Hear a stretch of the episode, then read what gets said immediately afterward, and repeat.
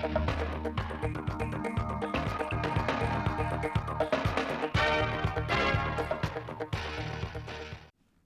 kính chào quý vị và các bạn đến với bản tin thời sự phát thanh 16 giờ ngày 20 tháng 2 của Đài Phát thanh và Truyền hình Thanh Hóa. Chương trình đang được thực hiện trực tiếp trên sóng FM tần số 92,3 MHz. Thưa quý vị và các bạn, sáng nay 20 tháng 2, kỷ niệm 77 năm ngày Bác Hồ lần đầu tiên về thăm Thanh Hóa, 20 tháng 2 năm 1947, 20 tháng 2 năm 2024. Ban Thường vụ tỉnh ủy tổ chức hội nghị trực tuyến toàn tỉnh nghiên cứu quán triệt chuyên đề về học tập và làm theo tư tưởng, đạo đức phong cách Hồ Chí Minh – và phát động phong trào thi đua năm 2024. Chuyên đề được giáo sư tiến sĩ Hoàng Chí Bảo, chuyên gia cao cấp, nguyên ủy viên Hội đồng lý luận Trung ương truyền đạt. Bằng những câu chuyện sinh động trong cuộc đời hoạt động cách mạng của Chủ tịch Hồ Chí Minh, giáo sư tiến sĩ Hoàng Chí Bảo đã giúp các đại biểu hiểu rõ, hiểu sâu sắc thêm tư tưởng, đạo đức phong cách của Chủ tịch Hồ Chí Minh về ý thức tôn trọng nhân dân, phát huy dân chủ, không ngừng nâng cao đời sống vật chất tinh thần của nhân dân, đặc biệt là những lời dạy của bác đối với Đảng bộ, chính quyền, cán bộ, đảng viên Thanh Hóa về vai trò, vị trí sức mạnh của nhân dân.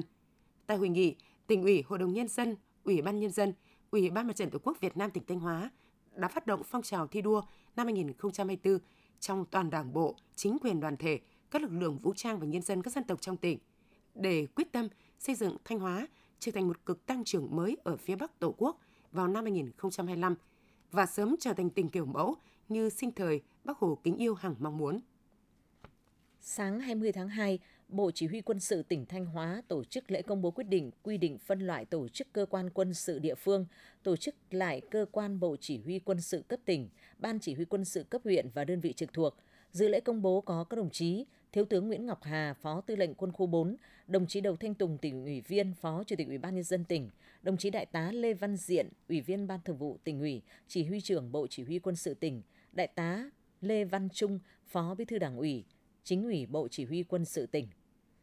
Phát biểu chỉ đạo tại buổi lễ công bố, đồng chí Thiếu tướng Nguyễn Ngọc Hà, Phó Tư lệnh Quân khu, đề nghị Đảng ủy Bộ Chỉ huy Quân sự tỉnh nhanh chóng kiện toàn, ổn định tổ chức biên chế theo quy định, chú trọng việc bố trí sắp xếp nhân sự các cấp,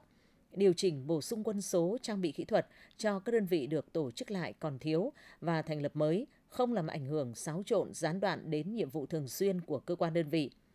cùng với ổn định tổ chức biên chế về mặt chính quyền, kịp thời kiện toàn tổ chức đảng, tổ chức quần chúng, hội đồng quân nhân gắn với xây dựng đội ngũ cán bộ đảng viên, đoàn viên có đủ phẩm chất năng lực đáp ứng yêu cầu nhiệm vụ. Tại huyện Thường Xuân, Sở Nông nghiệp Phát triển Nông thôn Thanh Hóa vừa tổ chức hội nghị bàn giải pháp phát triển vùng nguyên liệu cho nhà máy chế biến nông sản Luận Thành, công ty cổ phần Lan Anh TD.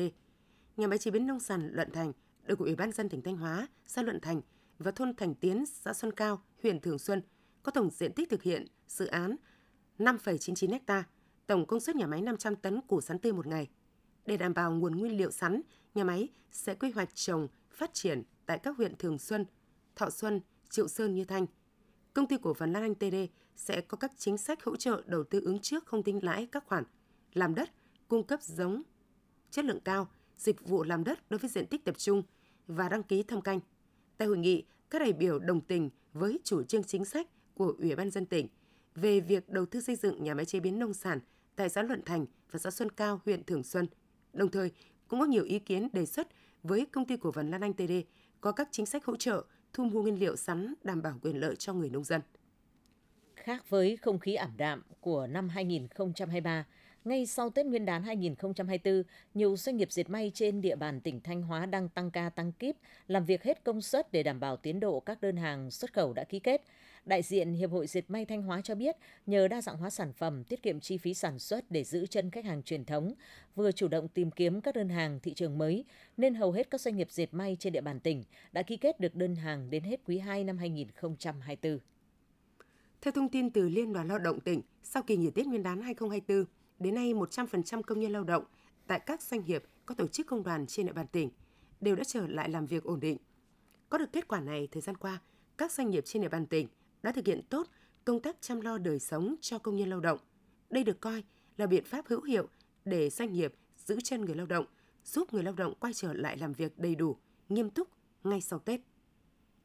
Theo kế hoạch đã được Chủ tịch Ủy ban Nhân dân tỉnh phê duyệt, năm 2024, Thanh tra tỉnh Thanh Hóa sẽ tập trung vào các nhiệm vụ trọng tâm sau đây. Thanh tra việc thực hiện công tác thanh tra tiếp công dân, giải quyết khiếu nại, tố cáo phòng chống tham nhũng tiêu cực của 5 sở, 3 đơn vị cấp tỉnh và việc quản lý ngân sách, quản lý dự án đầu tư từ nguồn ngân sách nhà nước tại 6 huyện. Thanh tra việc chấp hành chính sách pháp luật về thuế của hai doanh nghiệp có vốn sở hữu của nhà nước và 71 doanh nghiệp tư nhân, trong đó có 16 doanh nghiệp chuyển tiếp từ kế hoạch thanh tra năm 2023 thanh tra việc chấp hành chính sách pháp luật về bảo hiểm xã hội, về thuế đối với ngân sách nhà nước của 6 doanh nghiệp và thanh tra 13 dự án đầu tư xây dựng sử dụng nguồn vốn ngân sách nhà nước, thanh tra đột xuất theo quy định của pháp luật về thanh tra. Công an huyện Quảng Sương vừa phối hợp với Công an xã Quảng Trung bắt quả tang 8 đối tượng đang đánh bạc dưới hình thức ba cây tại nhà Nguyễn Văn Sáu, sinh năm 1964, ở xã Quảng Trung, huyện Quảng Sương. Thu giữ tại chiếu bạc 38 triệu đồng, tiền đánh bạc cùng nhiều tăng vật khác có liên quan – Tại cơ quan công an, bước đầu các đối tượng khai nhận, tối ngày mùng 2 Tết, Nguyễn Văn Sáu, chủ nhà, và Nguyễn Văn Hậu, sinh năm 1997, ở xã Quảng Trung, huyện Quảng Sương, đã tổ chức cho các đối tượng đến nhà Sáu để đánh bạc, sau đó thu 650.000 đồng tiền phí cho thuê vị trí, chứa chấp việc đánh bạc. Hiện cơ quan cảnh sát điều tra công an huyện Quảng Sương đã ra quyết định khởi tố vụ án hình sự, tổ chức đánh bạc và đánh bạc, đồng thời ra quyết định tạm giữ hình sự đối với 8 đối tượng để tiếp tục điều tra làm rõ. Thưa quý vị và các bạn, ngày 16 tháng 2 vừa qua, tức ngày mùng 6 tháng riêng âm lịch, một số cơ quan báo chí đã phản ánh tình trạng xuất hiện người ăn xin, ăn mày, đeo bám trèo kéo du khách tại lễ hội Phủ Na, huyện Như Thanh, khiến nhiều người ái ngại, vừa gây mất an ninh trật tự, vừa làm xấu đi hình ảnh đẹp về lễ hội tâm linh truyền thống đầu xuân của địa phương. Ngay khi nhận được thông tin, Ủy ban nhân dân huyện Như Thanh đã chỉ đạo lực lượng công an vào cuộc xác minh làm rõ, phối hợp chặt chẽ với chính quyền địa phương, ban quản lý và tổ chức lễ hội Phủ Na xử lý tình trạng này. Theo đó, ngay trong ngày mùng 7, lực lượng công an xã Xuân Du, huyện Như Thanh đã xác minh được tất cả 8 người có hành vi xin tiền du khách.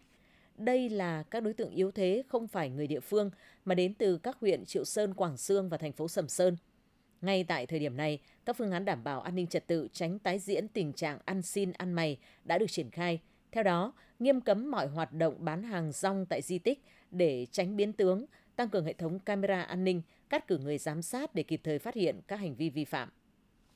Tiếp theo là phần tin trong nước. Theo số liệu từ Hiệp hội Hồ tiêu Việt Nam VPA, xuất khẩu hoa hồi trong tháng 1 năm 2024 đạt 879 tấn với trị giá hơn 4,5 triệu đô la Mỹ, giảm 18,8% so với tháng trước, nhưng tăng mạnh 32% so với tháng 1 năm 2023. Ấn Độ là thị trường xuất khẩu lớn nhất của Việt Nam với 499 tấn, chiếm 57% tỷ trọng. Việt Nam hiện là một trong những quốc gia đứng đầu về xuất khẩu gia vị với vị trí đứng đầu thế giới về sản xuất và xuất khẩu hồ tiêu, đứng số một thế giới về xuất khẩu quế, đứng hai thế giới về xuất khẩu hoa hồi. Xuất khẩu trái cây tiếp tục khởi sắc khi hôm qua, lô xoài hạt lép đầu tiên của tỉnh An Giang đã được xuất khẩu sang Hàn Quốc. Trước đó, Hoa Kỳ, Nhật Bản và Australia cũng đã chấp nhận nhập khẩu mặt hàng này với giá khá cao. Bộ Nông nghiệp và Phát triển Nông thôn đặt mục tiêu đến năm 2030, cả nước có khoảng 140.000 hecta xoài cho sản lượng 1,5 triệu tấn, kim ngạch xuất khẩu đạt 650 triệu USD. Sau hơn một năm chính thức áp dụng và vận hành giải pháp hóa đơn điện tử khởi tạo từ máy tính tiền, ngành thuế đã đạt nhiều kết quả tích cực. Kết quả tính đến hết năm 2023, cả nước đã có trên 300 cơ sở kinh doanh đã đăng ký sử dụng hóa đơn điện tử khởi tạo từ máy tính tiền – đạt trên 94% so với kế hoạch. Số lượng hóa đơn điện tử khởi tạo từ máy tính tiền sử dụng là 104,8 triệu hóa đơn, bình quân đạt 2.597 hóa đơn trên một cơ sở kinh doanh.